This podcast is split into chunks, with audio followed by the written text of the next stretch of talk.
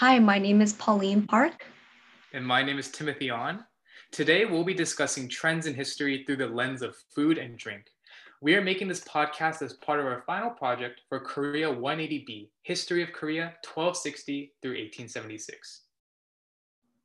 Now, there is this famous YouTube channel called Yongguk Namja, where a couple of friends from the UK share Korean culture through food and drink. The channel is a good example of how Korean culture is getting globalized through people learning about it through eating and sharing drinks.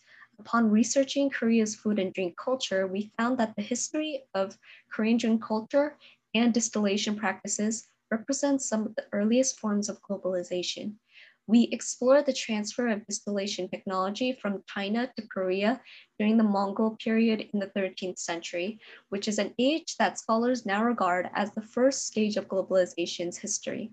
Now, soju is an iconic Korean alcoholic beverage that first developed through exchanges of culture and technology in Europe and Asia. Soju is an ideal object to study from a global historical perspective because it just it suggests that the process of globalization developed in Asia earlier than it did in the West. And similar to soju, globalization has also affected Korean food culture. The changes that globalization has engendered have had massive ramifications that impact both Korea and the Korean diaspora community to this very day. For instance, political changes and shifts in societal norms have changed what ingredients are considered distasteful and what is considered commonplace. Additionally, the question of what foods are considered authentic has become dominant as cuisine has become increasingly seen as a marker of identity. As such, the discourse surrounding food and drink has become a victim of politicization and contention. In order to explore this topic, we'll be exploring research conducted by Hyunhee Park and Young Rae Um. We used Hyunhee Park's book called Soju, A Global History, Park is the Associate Professor of History at City University of New York, John Jay College of Criminal Justice, and the CUNY Graduate Center. She centers her work around soju and uses it to weave together hemispheric flows of trade, empire, scientific, and technological transfer. We also use research presented by the Journal of Ethnic Foods and Professor Young Rae Um of the University of Texas Rio Grande Valley.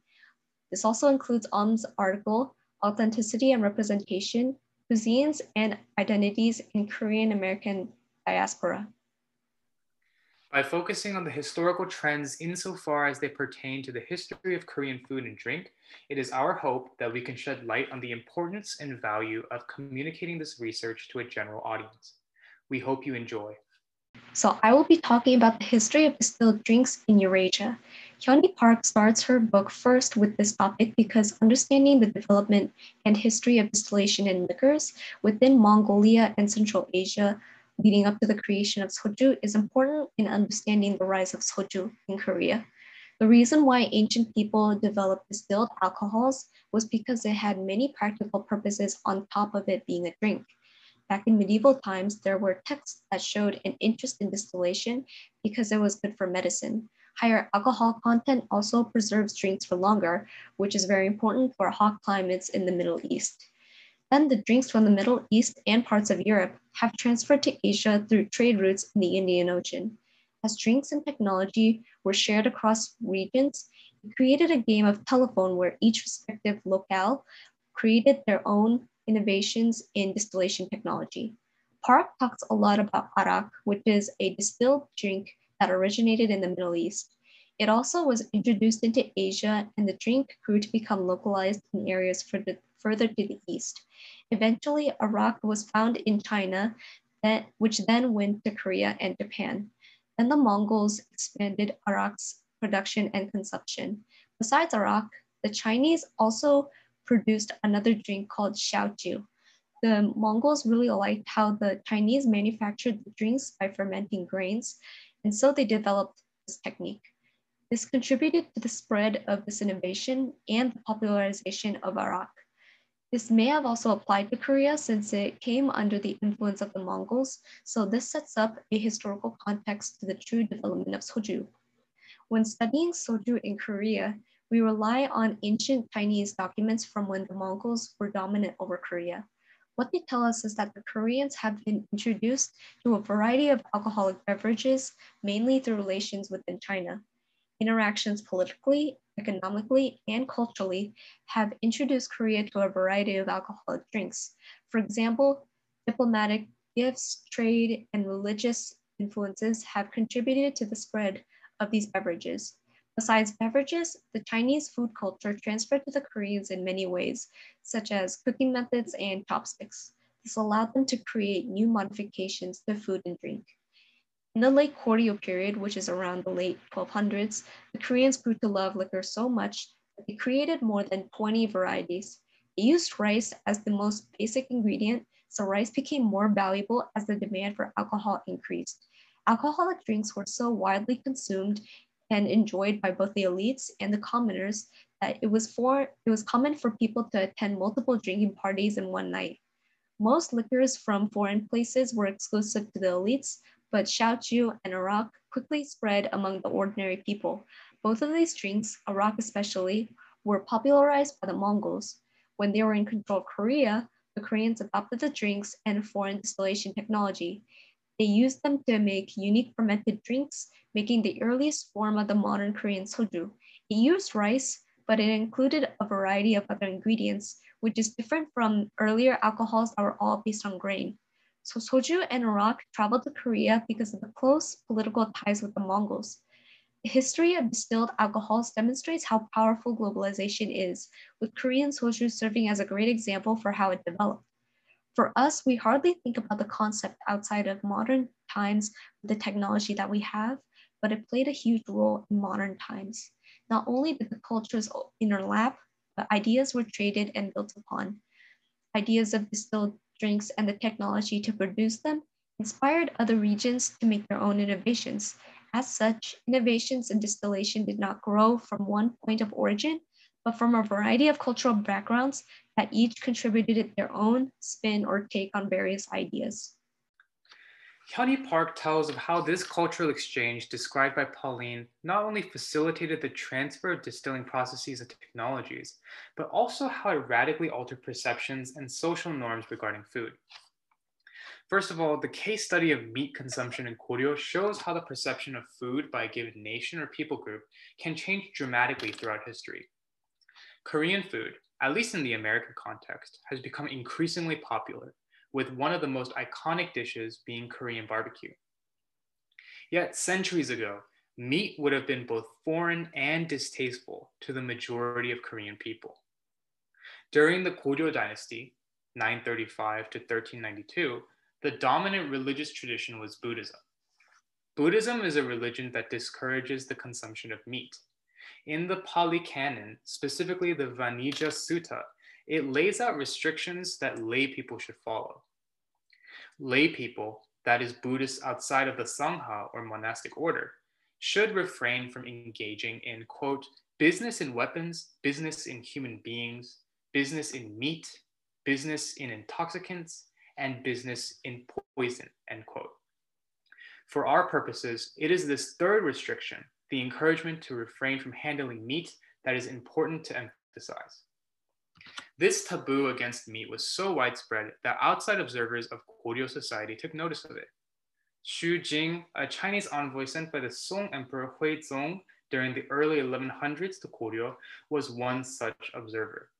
In the Xuanhe Fengshi Gao Li Tu Jing, or the illustrated account of an official mission to Goryeo during the Xuanhe reign, Xu Jing detailed the political system and culture of Goryeo from the perspective of an outsider. He recalled that since society deemed meat eating and the handling of meat to be socially and religiously immoral, the people were not only bad at butchering, but that it was difficult for anyone aside from the high ranking officials and the king to eat meat. However, when the Mongols defeated the southern Song dynasty in China in 1276, there was a significant change in attitudes towards meat in Koryo. As Pauline mentioned, the Mongols served as a medium that allowed for cultural exchange to flourish via globalization. One way that this cultural exchange manifested was through the transfer of Mongolian dietary customs to the Korean peninsula.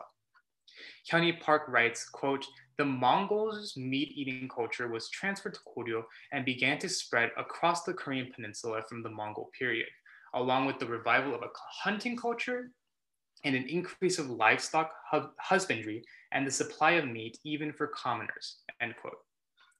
Within a few decades, meat eating had become almost universalized within Korean society. Ha Hung-sik in his Koryo Bulgyosa Yeongu, or a study of the history of Koryo Buddhism, asserts that even Buddhist monks were indulging in meat amongst other vices, such as, quote, sexual moral hazards, end quote, showing the extent to which meat eating had become normalized. However, the process of globalization also resulted in great amounts of culinary localization. First of all, while the Mongol habit of meat consumption began widespread, the Goryeo people began consuming livestock that were more familiar to them. For instance, the Mongols consumed a Central Asian food known as shulen, a type of banquet soup consisting of a lamb broth with a smorgasbord of ingredients that could potentially be added to it. Hu Sihui's Yinshan Zhengyao, proper and essential things for the emperor's food and drink, uh, or the official dietary manual for the Mongol court in China, detailed how this soup was found in China, but could also be found in other areas with Mongol influence, such as Iran. However, in Korea, Lun became localized by replacing the lamb with beef, a protein that was more suited to the Korean environment, and ultimately became known as seolleongtang, a soup enjoyed even today. What is interesting about shulen is in its origins. Dr. Paul Buell at the University of North Georgia theorized that the shulen soup that would ultimately come to be known as seolleongtang had roots in Turkic communities in Central Asia. Indeed, Korea was becoming connected with communities many miles away. As such, Goryeo food culture, society, and politics is revealed as being something that was not immutable, Instead, its very plasticity came as a result of its relationship with the suzerain state and the opportunities for change that globalization afforded. So, what is the relevancy of our findings here today?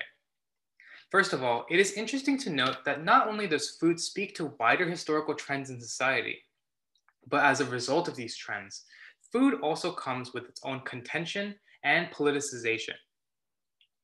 While researching this piece, I found that kimchi is bitterly debated even today, with arguments regarding its origin as separate from or having a shared origin with Chinese paocai and Japanese tsukemono.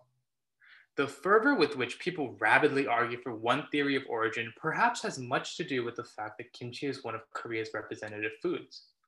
This gives credence to the idea that today, food is increasingly conflated with identity for example, it is hard to separate Koreans from kimchi, the Japanese from sushi, Italians from pizza, and so on and so forth. Food is thus seen as a link to a given nation and a given people. This is especially true with overseas Korean communities. Young Rae Um writes in her Authenticity and Representation, Cuisines and Identities in Korean American Diaspora that, quote, the very fact that authenticity is a central issue reflects a key characteristic of diaspora, a constant search for identity in relation to the homeland. To that end, food has become a kind of shibboleth that seeks to differentiate and delineate certain communities, customs, and cuisine. The diaspora community in the US is no different. Hum writes that, quote, Authenticity is the holy grail for both the producers and consumers of Korean cuisine in the US. End quote. Korean restaurants pride themselves and market themselves as being authentic. Mom tells of Judy Hyun, an American woman who married a Korean American. Hyun wrote a cookbook that attempted to showcase authentic Korean meals, and she claimed that her recipes were authentic solely because they remained true to Korean ingredients. However, Om argues that the concept of authenticity is more than the sum of its parts. Even if all of the ingredients of a given meal were the same, this would not in and of itself make a food genuinely authentic because, quote, a cuisine is much more than the combination of a few ingredients, end quote. This brings up an interesting question. What does authenticity truly mean? Lisa Heldke, professor of philosophy at the Gustavus Adolphus College states that authenticity refers to food that is, quote, different from familiar, prepared the way it would be in its culture of origin, and native to the original place, end quote. Yet the research that we presented today shows that if we go back far enough, foods that have been considered to be representative of a country, for example, soju and Korean dishes such as barbecue and seolleongtang, are as foreign to Korea as pizza. If we adhere strictly to Heldke's definition of authentic, can anything be truly considered authentic? This is certainly not a question that can be answered within the scope of this podcast, and I'm not quite sure if it can be answered at all. But that is not a reason to dismiss or ignore this question. The politicization of food as a marker of identity and the focus on authenticity is something that has become dominant in discussions about food. I'll admit that I myself have looked down on certain restaurants for being inauthentic or fusion Korean food. But maybe that way of thinking is wrong. Maybe authenticity is merely a figment of the imagination and an archaic or at least a myopic way of thinking. In whatever case, hopefully this research prompts us as a society to think more deeply about food and its deeper implications. With that being said, special thanks to UCLA, Professor Wang, and to our group mates and our classmates in 180B. Thank you all for your feedback and your tips in regards to our project. And thank you for taking the time to listen to our podcast. It truly means a lot. This was Pauline Park. And Timothy On. Goodbye. Bye bye.